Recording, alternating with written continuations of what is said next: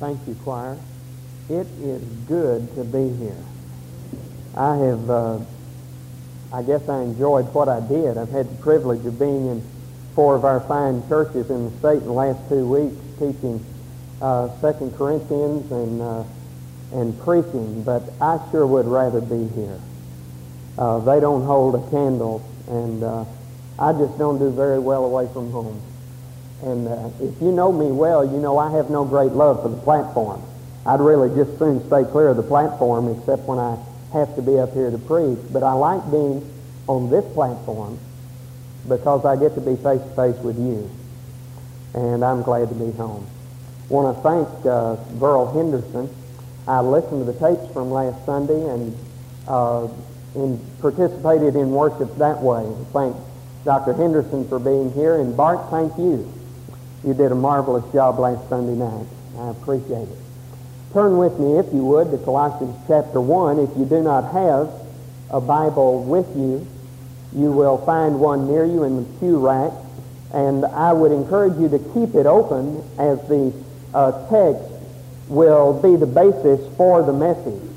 And uh, what I say and the things that I talk about are determined by the content of these verses of God's Word that we have read together already. Paul has told us earlier in Colossians chapter 1 that Christ is the image of God, that he is the creator of all things. And now as he turns before our eyes the diamond that is the Lord Jesus Christ, we see him in another role, the role of the head of the body, the church. And we see him in his redeeming work of reconcili- reconciliation. We have been reconciled to God by the death of Jesus Christ. Having been reconciled, we are to live on the basis of that change of, of relationship and that change of nature that he has brought to us. And we are to live as we have come to him, which is by faith. Paul will tell us in chapter 2, as you have therefore received Christ Jesus the Lord, so walk in him. Now, in this passage, as in other places in the writings of Paul, the church is seen and described as the body of which the Lord Jesus Christ is the head. The church is also seen as a family under the fatherhood of God and the lordship of Jesus Christ. And in these verses, I want you to notice some things about the Lord Jesus Christ as the head of the body. Notice, first of all, in verse 18, he is the preeminent head. He is also head of the body, the church. And he is the beginning, the firstborn from the dead, so that he himself might come to have first place in everything. First place, preeminent. His headship means many things, but certainly it means superiority. It means authority, and all of it belongs to him. Because what we see of the church in its local expressions, in its uh, organizing to do the work of the gospel around the world is uh, organized, we may be prone to uh, see and think of and react and relate to the church as an organization. But the church is not an organization. It is an organism. It is a body. And like any living body, the church cannot flourish, it cannot thrive, it cannot be truly healthy unless it is united. Paul has given us elsewhere an illustration of various parts of the body and how uh, ridiculous and absurd it would be to ever think that one part of the body would set itself against the body or against other parts of the body. And yet that was occurring in one of the New Testament churches to which he wrote. And I would suggest to you that in church it is never me and you. It is always us. We belong to Him. Everything is His. Everything that we are, everything that we have. Our agenda is His agenda. It is not our own. And we follow the same Lord so that it is never appropriate in the church on a personal level or on a larger level for things to degenerate to the point where they are a contest where someone wins and someone loses. There is no winner in that kind of situation except the enemy of the Lord and our great enemy who is devoted to destroying the work of the Lord. Every part of the body is necessary. A body requires endless variety, and the body is under the control of the head. The body serves the head. The body moves at the bidding of the head. The body is dead without the head. And so the Lord Jesus Christ is, and we need to maintain the awareness that he is, the guiding, directing, dominating spirit of the church. In the letter to 1 Corinthians, Paul asked the, the question to a church that was so divided that some of them said, We are of Paul. Paul brought us the gospel. We follow Paul. Paul's gospel is true. Some said, We are of Peter. Peter walked with Jesus. Why, Peter is the only man who ever lived that walked on water other than Jesus Christ. Some said, We follow Apollos. Nobody can preach like Apollos. We believe he is the one God sent. While others at Corinth, you could just see them drawing their righteous robes around them saying, We only follow Christ. And Paul says, is Christ divided? Did Apollos, did Paul, did Peter die for you? No. We are all His. We are all under His headship. He is our Lord. And the true church always maintains the awareness that it is His. Every word, every action, is to be controlled and governed by the instructions that he gives. And he has given us explicit instructions in his word. It is a perfect treasure of wisdom. Jesus promised us that everything God wants us to know is here. Many of the differences that Christians uh, have with each other, many of the things that separate kinds of churches from each other are based on speculation. We need to remember that God told us already through Paul as he wrote to the Corinthians that the wisdom of God is always foolishness to men. They cannot understand it. It is always illogical and irrational. And when you take what the Bible implies and you go beyond that and you follow logic instead of the Scripture and you go further than the boundaries the Scripture sets, it will always cause division. Deuteronomy 29:11 says, "The hidden things belong to the Lord. The things that are revealed belong to us and to our children." He has given us His Word. And we cannot possibly know the truth. We cannot possibly act correctly. We cannot make good decisions personally or corporately as the church apart from the Word of God. It is by undisciplined, careless, self-willed living that individuals and churches become unfit to be seen as instruments of the Lord. Paul would tell us by this illustration of the head of the body that the church is vitally dependent in every possible way on the Lord Jesus Christ. You know, this is not some job that he subcontracted. You know, I mean, we don't have the franchise for Arizona Road. And he throws the manual in and says, y'all, y'all have a good time. Need any problem, have any problems, give me a call. It never, it doesn't work that way. There's only one executive in the New Testament church. It is the Lord Jesus Christ. There is only one. We are vitally dependent on Him for our life, just as the body is dead without the head, for our cohesiveness, for our energy.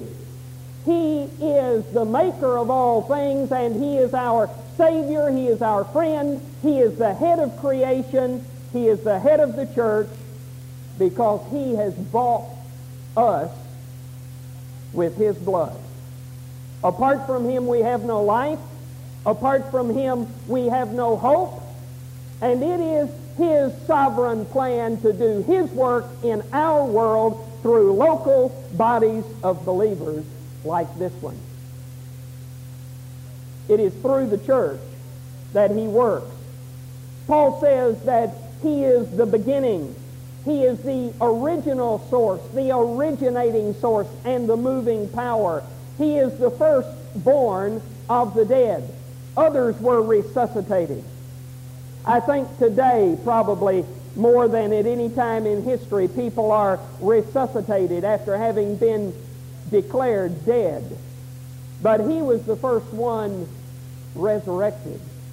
After resurrection, there is no more decay. There is no more death. There is a new body in which we shall, like he has, reign with him forever.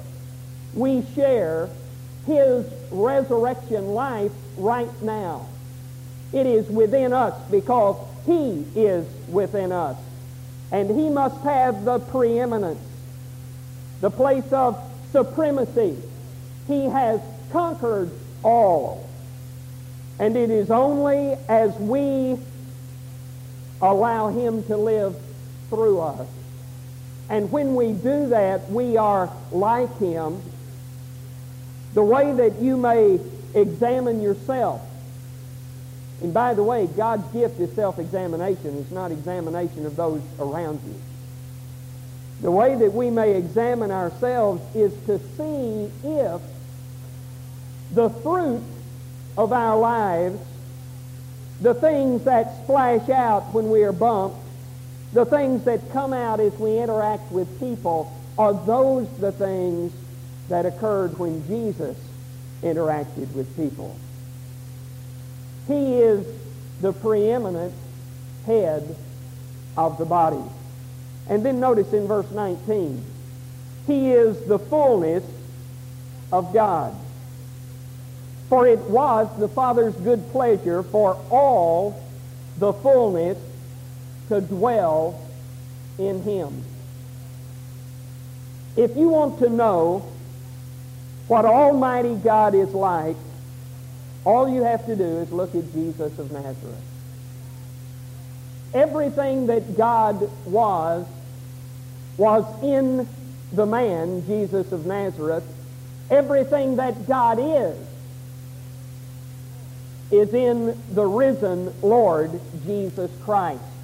It pleased God to give it all to him. Christ is God, the sum total of the sovereign God in all of his power, in all of his attributes, in all of his majesty, everything dwells in him. And the word dwells is a word of permanent residence. It was always there. It is there now. It shall always be there. He will be forever the embodiment of God's grace, wisdom, love, and might. And there is no domain which is left outside the supremacy of Christ. The teachers that Paul encountered, the same ones we heard of when we studied 1 John, said that Jesus of Nazareth was the closest thing that we have ever seen to God, but he was not God. They taught that in knowing God there were many intermediaries.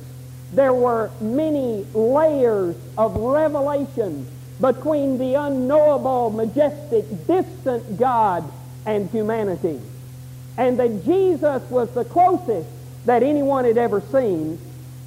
And he, Jesus was wonderful, but he was not God. The unified witness of the Scripture is that Jesus Christ is God. There is one mediator between God and man. It is the man, Christ Jesus, Scripture says. After the close of the New Testament era, the first great conclave of the church was to discuss and affirm the scriptural doctrine of Christ. And the most ancient faith of the church that accords precisely with the scripture is that in Jesus of Nazareth dwelt everything that God is. At the same time, he was completely human. He did not lose one bit of his divinity. No luster is lost from his glory because of that humanity nor was his humanity diminished because he was divine. It is the doctrine called incarnation that God came into human flesh. You say, explain that to me. Lots of luck. Someday we'll go hand in hand and ask the Father to explain it. But in the meantime, we know that it is true. He was fully human, or he could not have been the sacrifice that paid the debt for our sins. He was fully divine, or he could not, by his resurrection and glorification, have secured our eternal reign and power, dwelling with him in his power forever. Nothing is left outside of his control. Paul says he is the only one, and everything that he has already mentioned about Christ in this beautiful first chapter of, Corinth, of Colossians is wrapped up in Jesus Christ. He is the fullness of God. In verse 20, here is the reconciliation of blood. And through him, to reconcile all things to himself, having made peace through the blood of his cross. Through him, I say, whether things on earth or things in heaven, all of the realms of the created order are reconciled to God through the Lord Jesus Christ. The book of Romans tells us that creation groans as it waits for that restoration in all of its fullness. There will be no pocket of resistance when Jesus Christ reigns in power. His ultimate purpose was to regain everything that was lost and fallen and damaged and destroyed in the sin and rebellion of mankind. And he did it through his cross the cross on which he died. The Bible never talks in terms of our need to be right with God about man effecting his own reconciliation with God. Now, to describe salvation in terms of reconciliation is a New Testament thing.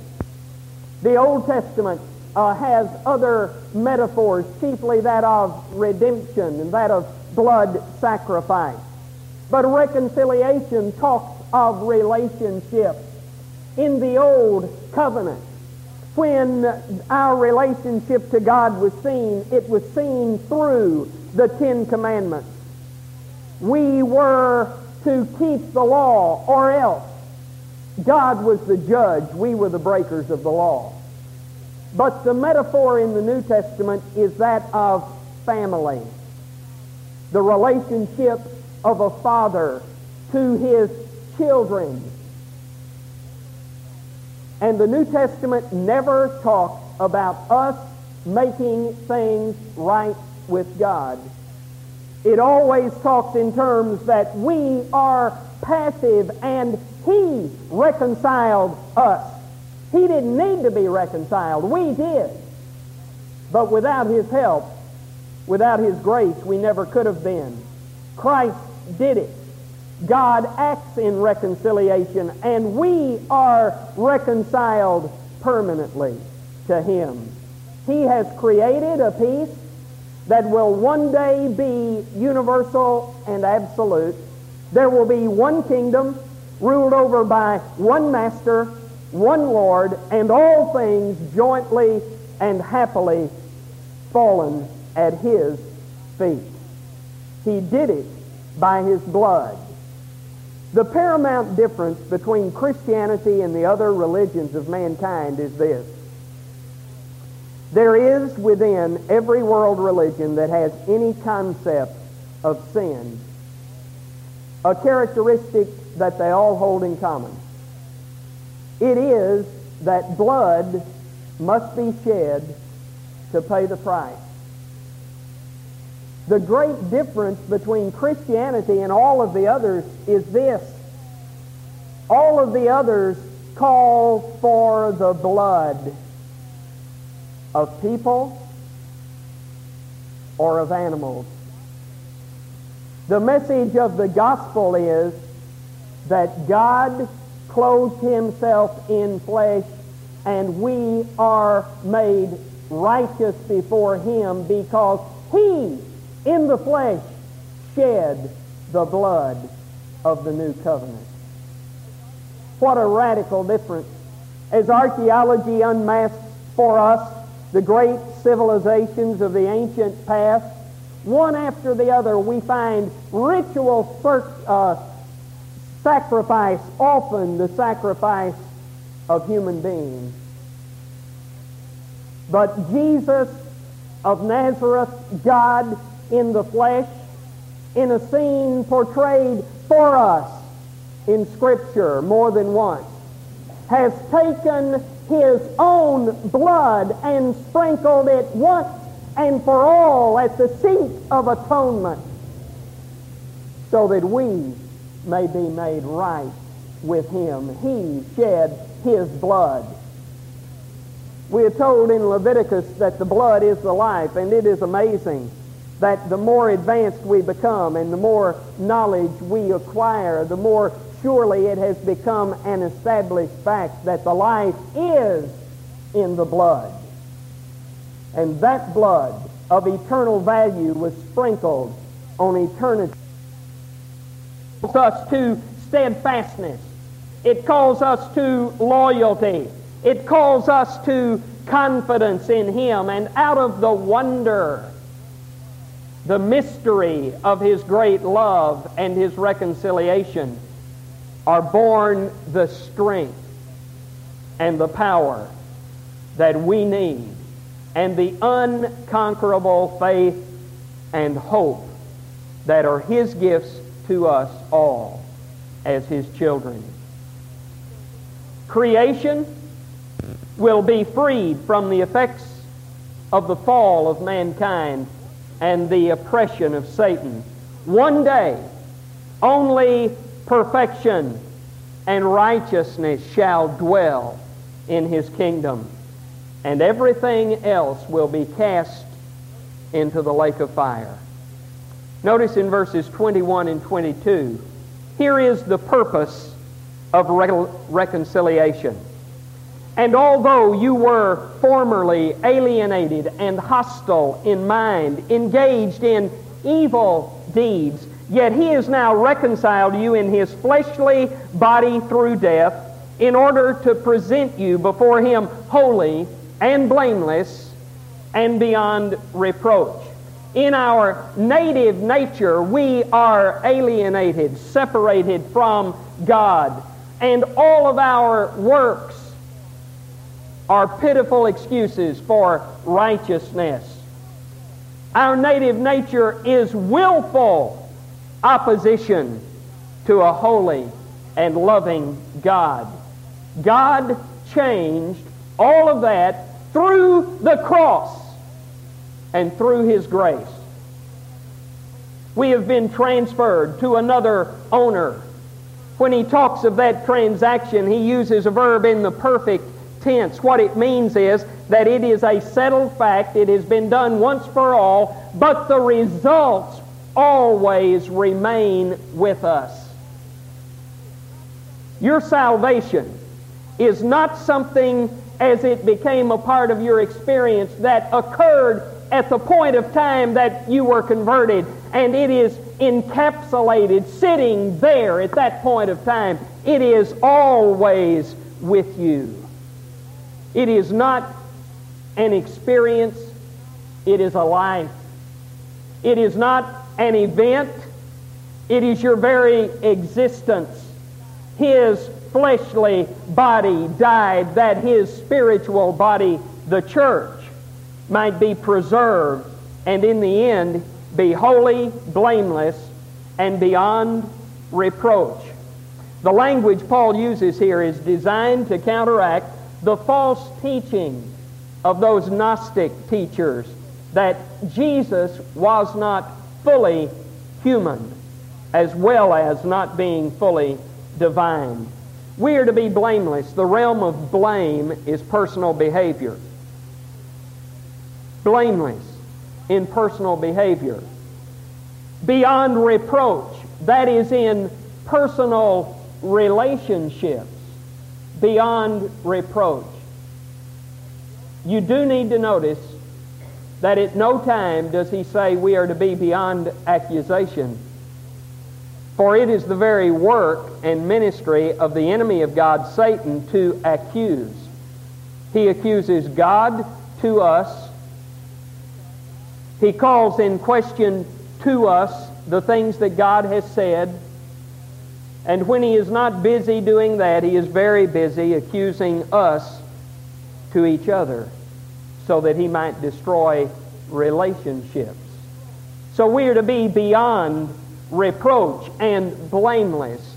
And we are in faith to trust God who vindicates those who follow him to make our righteousness known to those who would accuse us. This is the purpose of reconciliation in a practical way so that the world may see his life in us.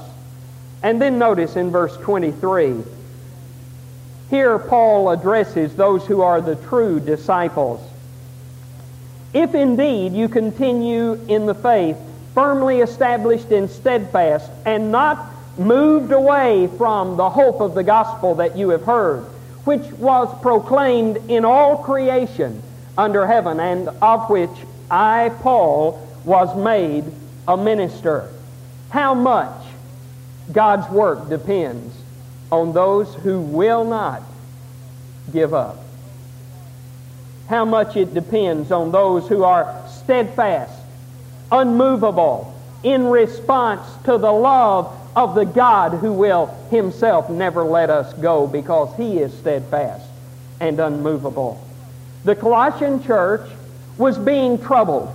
It was being troubled from within. And the question that Paul had as he wrote this letter was would they resist error? Would they stand up and do the hard thing and the right thing of standing for the truth? He voices certainty that they will because of his confidence in God. And at every opportunity, we must do the same. We are not blameless if we do not stand with Him where He stands.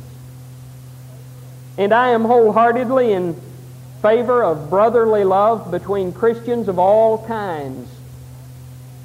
But I will not, I cannot, I shall never identify with the movement that is prominent under the umbrella of Christianity in our world today that says we ought to forget all about doctrine and just all of us get together and love Jesus. You know, if that's what God had in mind, He wasted a whole lot of time and a whole lot of trouble over 1,500 years putting this book together to tell us what the truth is. The message of Scripture is that all unity among believers must be not on the fact that everybody likes Jesus. My favorite preacher said about 20 years ago, and I wrote it down and have remembered it ever since anybody that doesn't like Jesus is an idiot. Unity among believers is based on the truth of God's Word. And it is sub Christian, it is unacceptable, and the Holy Spirit has nothing to do with any movement that would say, well, it's all right if you don't like that part of the Bible, and that's okay if you want to go beyond the Bible. Now, does that mean I think we're perfect? Not on your life. If you think this church is perfect, just go home and look in the mirror. But what it does mean is, as best we understand it, our union and our unity, wherever we join hands, however we join hands with people to do the work of the gospel around the world, is based on revealed truth. He wrote it. We have no authority to edit it. He is Lord. We must, if we are to be blameless and beyond reproach, stand for truth as he did. What an incredible picture we have. Jesus Christ is the head of the body, the church. He who is the express and exact image of the Father. He has made peace through his own blood. He is our exalted Lord. We are his body. We are united in him. As such, we follow and we obey Him, He must have the preeminence in all things. We follow Him by obeying His Word and trusting that Word as a light to our path at night, as a lamp to our feet on dangerous paths. And He has promised that He will always give us enough light to take the next step as we follow Him. May we pray. Heavenly Father, I thank you for the truth that you have not designed a world according to your liking and given us the power to try and make it work. But you have said, I will never leave you nor forsake you. Father, I am so grateful to you that the faith of the gospel, that the, the success of your work in this place does not depend on our collective ability to do what we're supposed to do, but it depends on nothing less than the resurrection power of our sovereign Lord. Lord, we desire to serve you and to please you. When we take our eyes off you, it is evident that in ourselves we, we all seem to have different ideas about how to do that.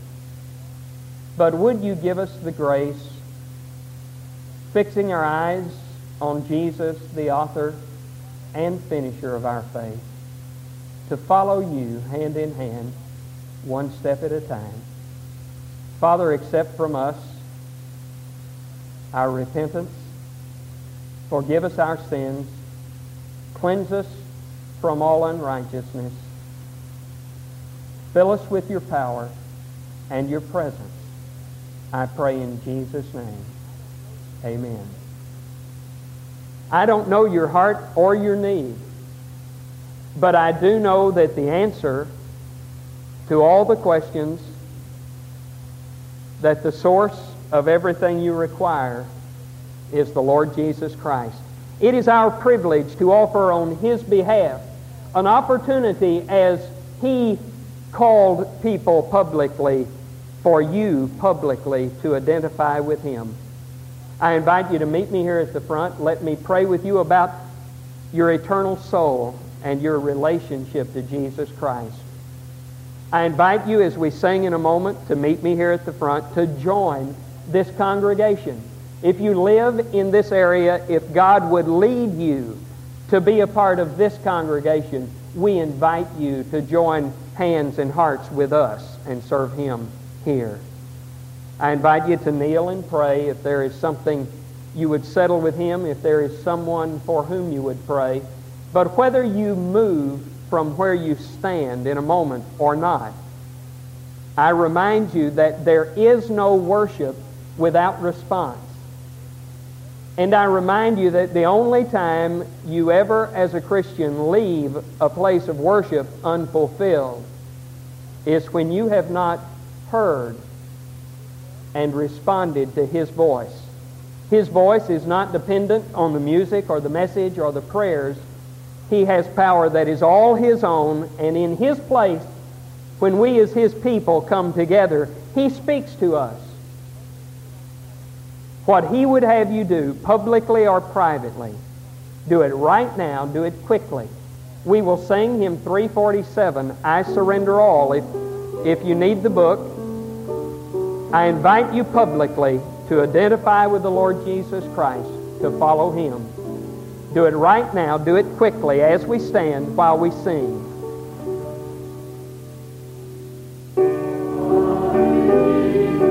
The next four uh, Sunday nights after tonight, uh, to participate in our church training activity, our discipleship activity that we have on Sunday evening at 5:15. Our pastor uh, is going to be teaching for us here, uh, here, right here in the auditorium uh, tonight, uh, our January Bible study in February, and uh, this is the a study of the book of Second Corinthians. Now, he ought to have this down because he's taught it in three or four other churches uh, this month, and he saved the best for the last. And uh, we're going to be having it here. And uh, we've given him a little, uh, let him go off and get a little practice and prepar- preparation here, and now he'll be teaching us. And I hope you'll be here tonight. You'll be blessed. That's at 5:15 right here in the auditorium. And uh, then we'll have our evening service. And uh, now we want to call your attention to the other activities of the week that are listed on your on your bulletin. And uh, they, the WMU has asked me particularly to call your attention to February 19th. Uh, they'll be having uh, their 6:30 p.m. potluck, and then we'll have a missionary from Tanz- uh, Tanzania, Africa, speaking that night. It's good for you to be here, and let's, brother Pastor. Let me say a word about Second Corinthians. Uh, it is very different to teach through a book of the Bible than it is to preach through it. And uh, I have genuinely enjoyed the study.